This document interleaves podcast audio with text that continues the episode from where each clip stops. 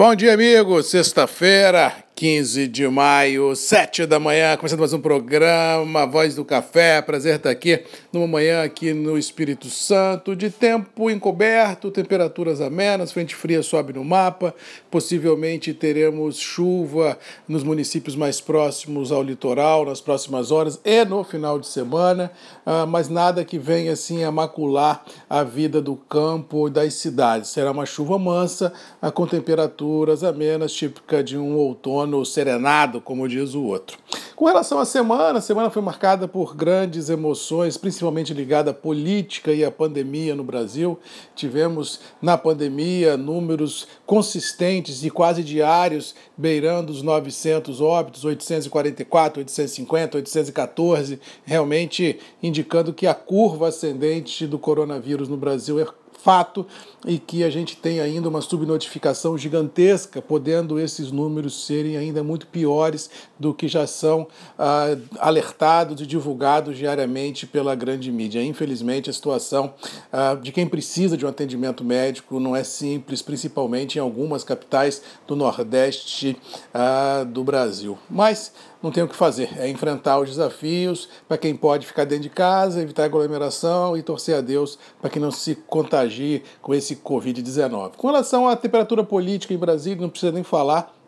foi uma semana, uma semana marcada por grandes emoções, com divulgação de vídeos, divulgação de conversas, de depoimentos de delegados federais, depoimento de ministros, choque de, entre, os, entre os poderes em Brasília muito forte, realmente deixando tudo e todos atônitos, já que ninguém esperava uma truculência tão grande política num momento em que o Brasil precisa de uma serenidade muito grande para combater essa pandemia que vem assustando tudo e todos. Mas também não tem o que fazer fazer, temos que administrar o problema e tocar o barco. O que não é só, só, o que só falta combinar é com o dólar, já que essa temperatura altíssima em Brasília política, aliado à pandemia, aliado ao desaquecimento econômico, aliado também, graças a Deus, aos juros mais baixos no Brasil e com viés de baixa, tem feito o dólar aí flertar quase que diariamente os seis reais. Ontem, inclusive, chegamos a trabalhar 5,94, 5,95. Aí, de repente, o Banco Central entra no mercado ofertando quase um bilhão de dólares em linha, em swap,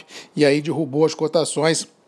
para baixo ah, de 5,90, mas mesmo assim sem qualquer convencimento, já que um banho de água fria pode esfriar o corpo, mas daí é dizer que controlou a, a febre alta, está muito longe disso. Ou seja, tivemos um banho de água fria no dólar, com rebaixamento pontual das cotações, mas daí é dizer que o dólar entrou em viés de baixa é querer, é querer acreditar em Papai Noel em pleno mês de maio. Infelizmente, o viés do dólar é para cima e essa questão dos seis reais, essa é uma questão de tempo e, infelizmente, paciência. Com relação aos mercados, Nova York Londres vem operando dentro de uma lateralidade muito grande, alternando altos e baixos. Amanhã, digo hoje, dia 15, vamos ter a divulgação dos estoques americanos de café, do Green Coffee, todo mundo espera que venha um dado assim, bem contundente no que se refere à baixa nesses estoques, já que os certificados vêm caindo diariamente, já estamos abaixo de 1 milhão e 800 mil sacas de certificados na Bolsa de Nova York, com demanda liderada aí por grandes indústrias e grandes players internacionais, ou seja, é possível que realmente o Green Coffee de hoje traga números surpreendentes. Inclusive, essa semana tivemos duas divulgações muito interessantes. A primeira foi de que a indústria do café solúvel embarcou quase 7,5% a maior do que o ano passado e o consumo de café na Rússia cresceu quase 12%, ou seja, é possível que realmente esse consumo de casa venha a fazer a diferença, como já está fazendo, e ajude com certeza, num olhar macro do ano, a manter as demandas e o consumo global de café sustentado, indicando claramente, olhando o bolso e dólar e produções mundo afora, que os preços do café deverão se manter estáveis em reais no curto, médio e principalmente no longo prazo. Não acredito em viés de baixa para os preços do café, acreditando num viés de dólar para cima e acreditando numa imprevisibilidade climática, numa imprevisibilidade produtiva e num viés de baixa dos estoques. Ou seja, é um ano de grandes desafios, mas com certeza vai ser também um ano de grandes conquistas, já que o café deverá dar dentro desse tsunami que varra o mundo, ah, como diz o outro, com relação à pandemia, um dos poucos portos seguros para se aportar nesse momento truculento que passa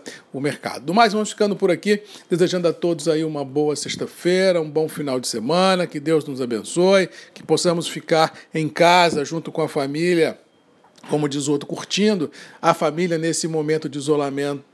social, mas principalmente tendo muita fé em Deus, muita resiliência, que tudo na vida passa, a pandemia vai passar e com certeza vamos sair lá na frente muito mais fortes do que estávamos até então, porque feliz ou infelizmente vivíamos um mundo de fantasia, um mundo sem pé no chão, um mundo de oba-oba, um mundo de luxúria, um mundo ah, realmente que não levava ninguém a lugar nenhum e a prova está aí. O que, que se vale de tudo que se conquistou nos últimos anos, se não se pode pode se usufruir disso. Eu acho que, passada a pandemia, vamos ser com certeza pessoas melhores e vamos deixar um legado para as próximas gerações de um mundo melhor, de um mundo mais justo, de um mundo mais cidadão, de um mundo mais sustentável, que com certeza nos dará orgulho de ter passado dores, mas com certeza termos construído bases sólidas para os futuros das próximas gerações. Fiquem com Deus, boa sexta-feira, bom final de semana. Um abraço do Max Magalhães, da Voz do Café, e até segunda segunda, às sete, comigo, aqui, Grupos e Redes MM, ponto de encontro desse agro verde e amarelo,